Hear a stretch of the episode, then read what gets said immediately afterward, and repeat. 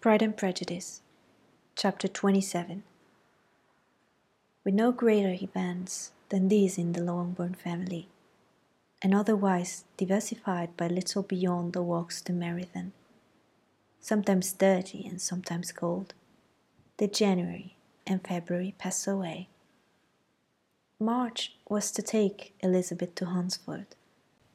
She had not at first thought very seriously of going thither, but Charlotte, she soon found, was depending on a plan, and she gradually learned to consider it herself with greater pleasure as well as greater certainty. Absence had increased her desire of seeing Charlotte again, and weakened her disgust of Mr. Collins. There was novelty in the scheme, and as with such a mother and such uncompanionable sisters, home could not be faultless. A little change was not unwelcome for its own sake. The journey would, moreover, give her a peep at Jane, and in short, as the time drew near, she would have been very sorry for any delay.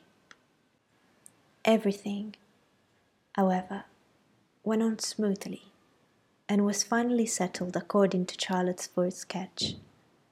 She was to accompany Sir William and his second daughter. The improvement of spending a night in London was added in time, and the plan became perfect as plan could be.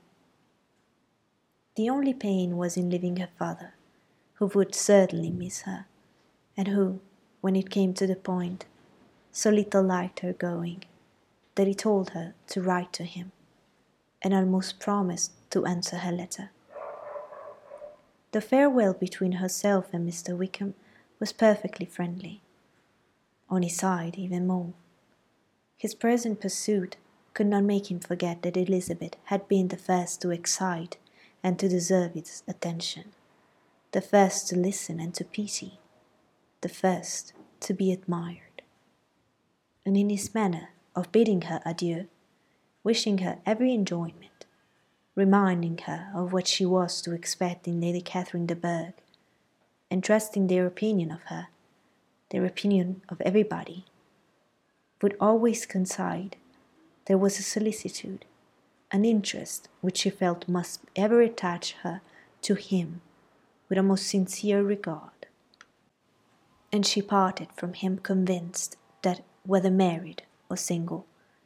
He must always be her model of the amiable and pleasing. Her fellow travellers the next day were not of a kind as make her think him less agreeable. Sir William Lucas and his daughter Maria, a good humoured girl, but as empty headed as himself, had nothing to say that could be worth hearing, and were listened to with about as much delight as the rattle of the chase. Elizabeth loved absurdities, but she had known Sir William's too long. He could tell her nothing new of the wonders of his presentation and knighthood, and his civilities were worn out like his information. It was a journey of only twenty four miles, and they began it so early as to be in Gracechurch Street by noon. As they drove to Mr. Gardiner's door, Jane was at a drawing room window watching their arrival. When they entered the passage, she was there to welcome them, and Elizabeth, looking earnestly in her face, was pleased to see it healthful and lovely as ever. On the stairs were a troop of little boys and girls, whose eagerness for their cousin's appearance would not allow them to wait in the drawing room, and whose shyness as they had not seen her for a twelvemonth, prevented their coming lower. All was joy and kindness. The day passed most pleasantly away. The morning in bustle and shopping, and the evening at one of the theatres. Elizabeth then contrived to sit by her aunt. Their first subject was her sister, and she was more grieved than astonished to hear in reply to her minute enquiries, that though Jane always struggled to support her spirits, there were periods of dejection. It was reasonable, however, to hope that they would not continue long. Mrs. Gardiner gave her the particulars also of Miss Bingley's visit in Gracechurch Street, and repeated conversations occurring at different times between Jane and herself, which proved that the former had, from a heart, given up the acquaintance. Mrs. Gardiner then rallied her niece on Wickham's desertion, and complimented her on bearing it so well. But, my dear Elizabeth, she added, what sort of girl is Miss King? I should be sorry to think our friend mercenary. Pray, my dear aunt, what is the difference in matrimonial affairs between the mercenary and the prudent motive? Where does discretion end and avarice begin?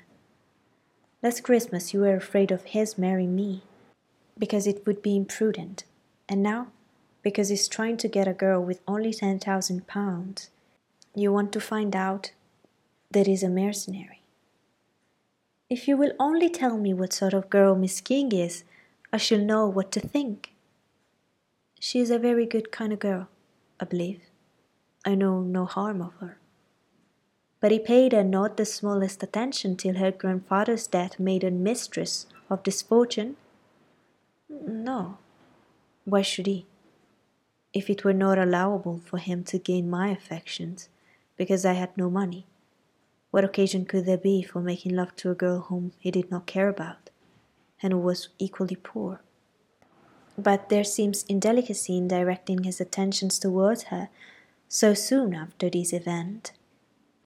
A man in distressed circumstances has not time for all these elegant decorums which other people may observe. If she does not object to it, why should we? Her not objecting does not justify him.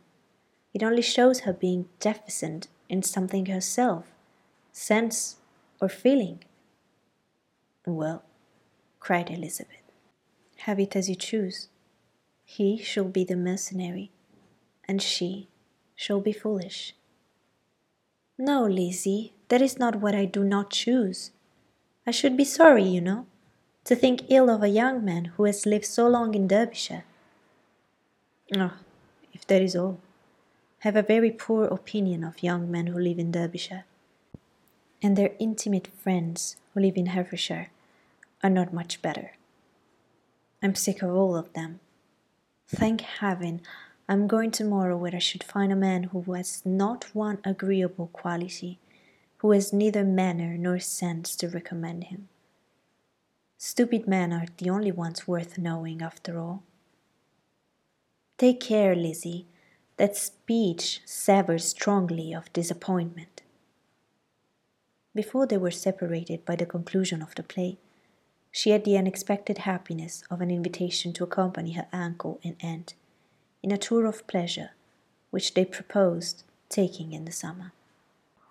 We have not quite determined how far it should carry us, said Mrs. Gardiner, but perhaps to the lakes. No scheme could have been more agreeable to Elizabeth, and her acceptance of the invitation was most ready and grateful.